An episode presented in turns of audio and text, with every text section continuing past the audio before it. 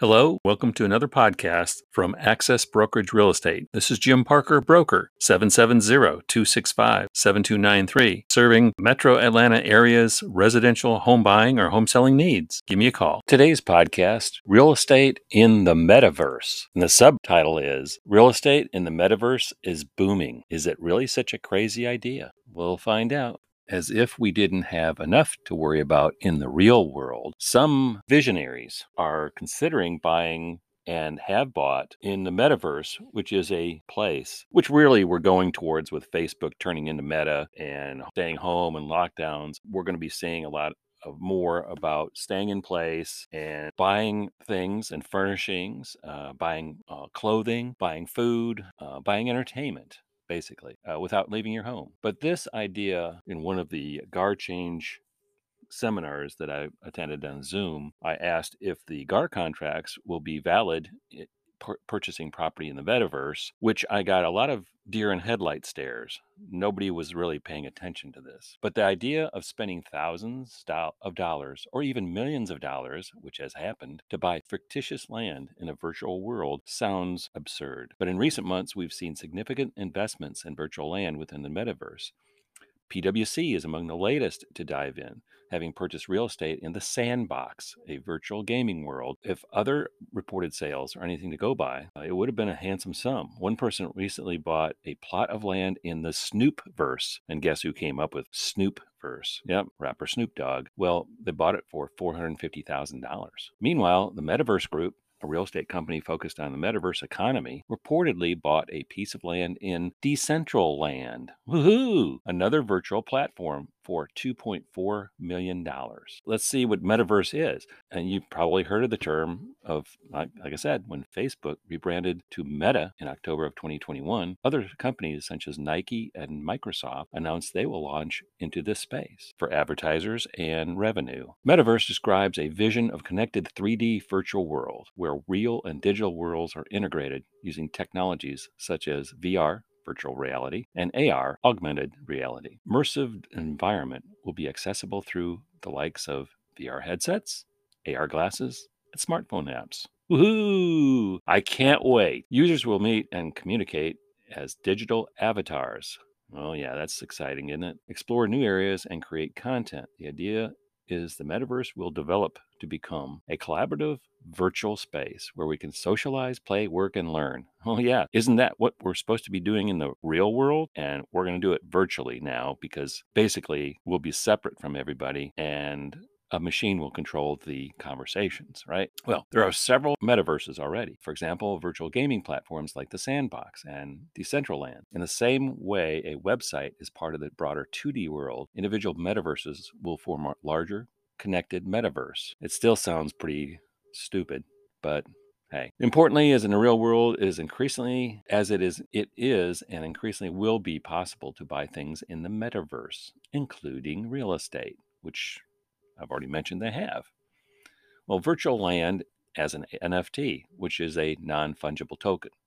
Transactions in a virtual world are monetized, monetized using cryptocurrency.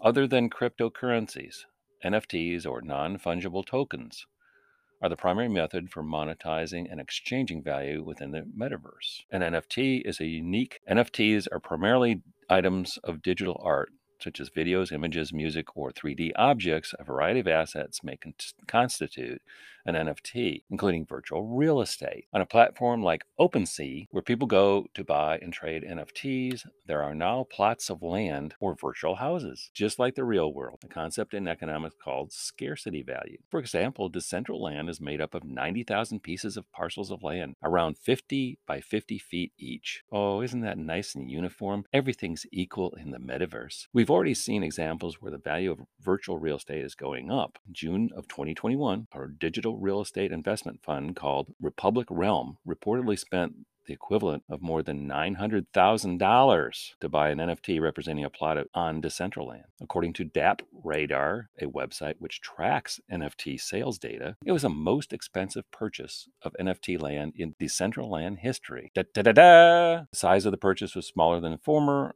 It was one hundred sixteen parcels compared to this two hundred fifty-nine bought by um, Republic Lamp. Republic Realm. It's not just Decentraland seeing appreciations. Uh, Axie Infinity, A X I E, another virtual gaming world. Wow, we're getting crowded in the virtual gaming world, aren't we? Are we going to have lots of metaverses on uh, different platforms and different uh, dimensions? Woohoo! Sounds like Star Trek, doesn't it? Reportedly sold nine of their parcels of land for one and a half million dollars. While it appears that values are climbing, it's important to acknowledge that real estate investment in the metaverse remains extremely speculative. No shit. No one can be certain if this boom is the next great thing or the next big bubble. What do you think? Uh, how many virtual worlds can there be? Probably an infinite number, huh? Whoever controls the most of the internet probably can create and control most metaverses. Hmm. Who might that? Well, let's see.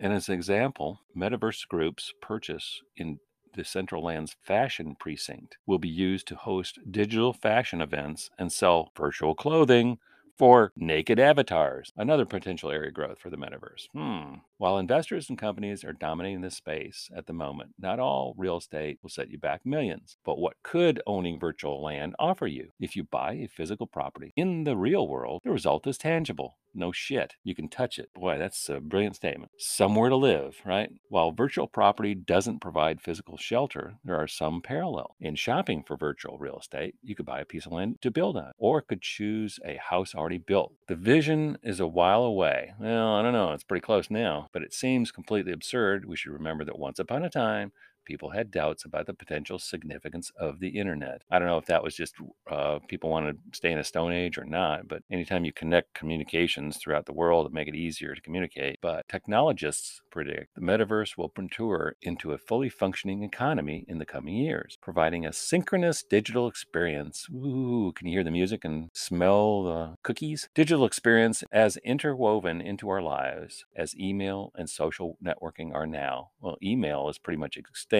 It's all text and TikTok videos, but social networking is still there. A strange fantasy come true for someone who is a gamer in a former life. You got the gist of it. It's something that people are focusing on now, and it just depends on how controlled we get on the internet. Many questions exist. Is the metaverse real? And which metaverse am I talking about? Because there's an infinite number of metaverses that could be out there. As I just mentioned, there's the Snoopverse and there's a Decentraland and others. Facebook, Mark Zuckerberg had a video on him being in a virtual apartment, selecting virtual clothing to go on a virtual trip, all through Metaverse. Is this an elaborate ruse by wealthy individuals to collect more money from us? Who will control a metaverse and which metaverse will survive? For example, you know, Yahoo was a good uh, search engine, but Yahoo is minor ones. Google is the most used internet search engine. You know, there's other DuckDuckGo, Swiss Cows, and other platforms, but you know, mainly it's through the Google search engine. So Google's going to control the metaverse for right now. And you know, how many metaverses, it doesn't matter, because if there's one or two control points, it doesn't matter. You can have a thousand metaverses, but it's going to go through one channel, and that's the Google platform. So, you know, are we going to be controlled by this? Are we going to have any independence?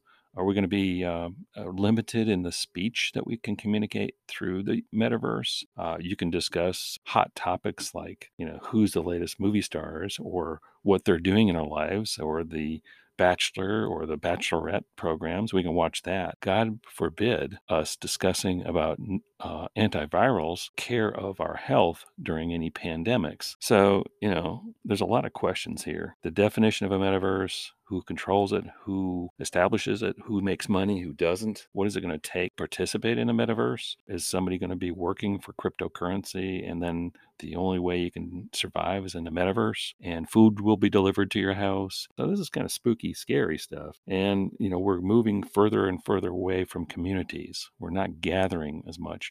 There's an effort to limit our gathering, right? So it's going to be a challenge. So hopefully, you know, we can wake up and say, thank you for listening to this podcast. This is Jim Parker, broker with Access Brokerage Real Estate, serving Metro Atlanta's home buying and home selling needs. seven seven zero, two six five, seven two nine three. Have a great week and God bless.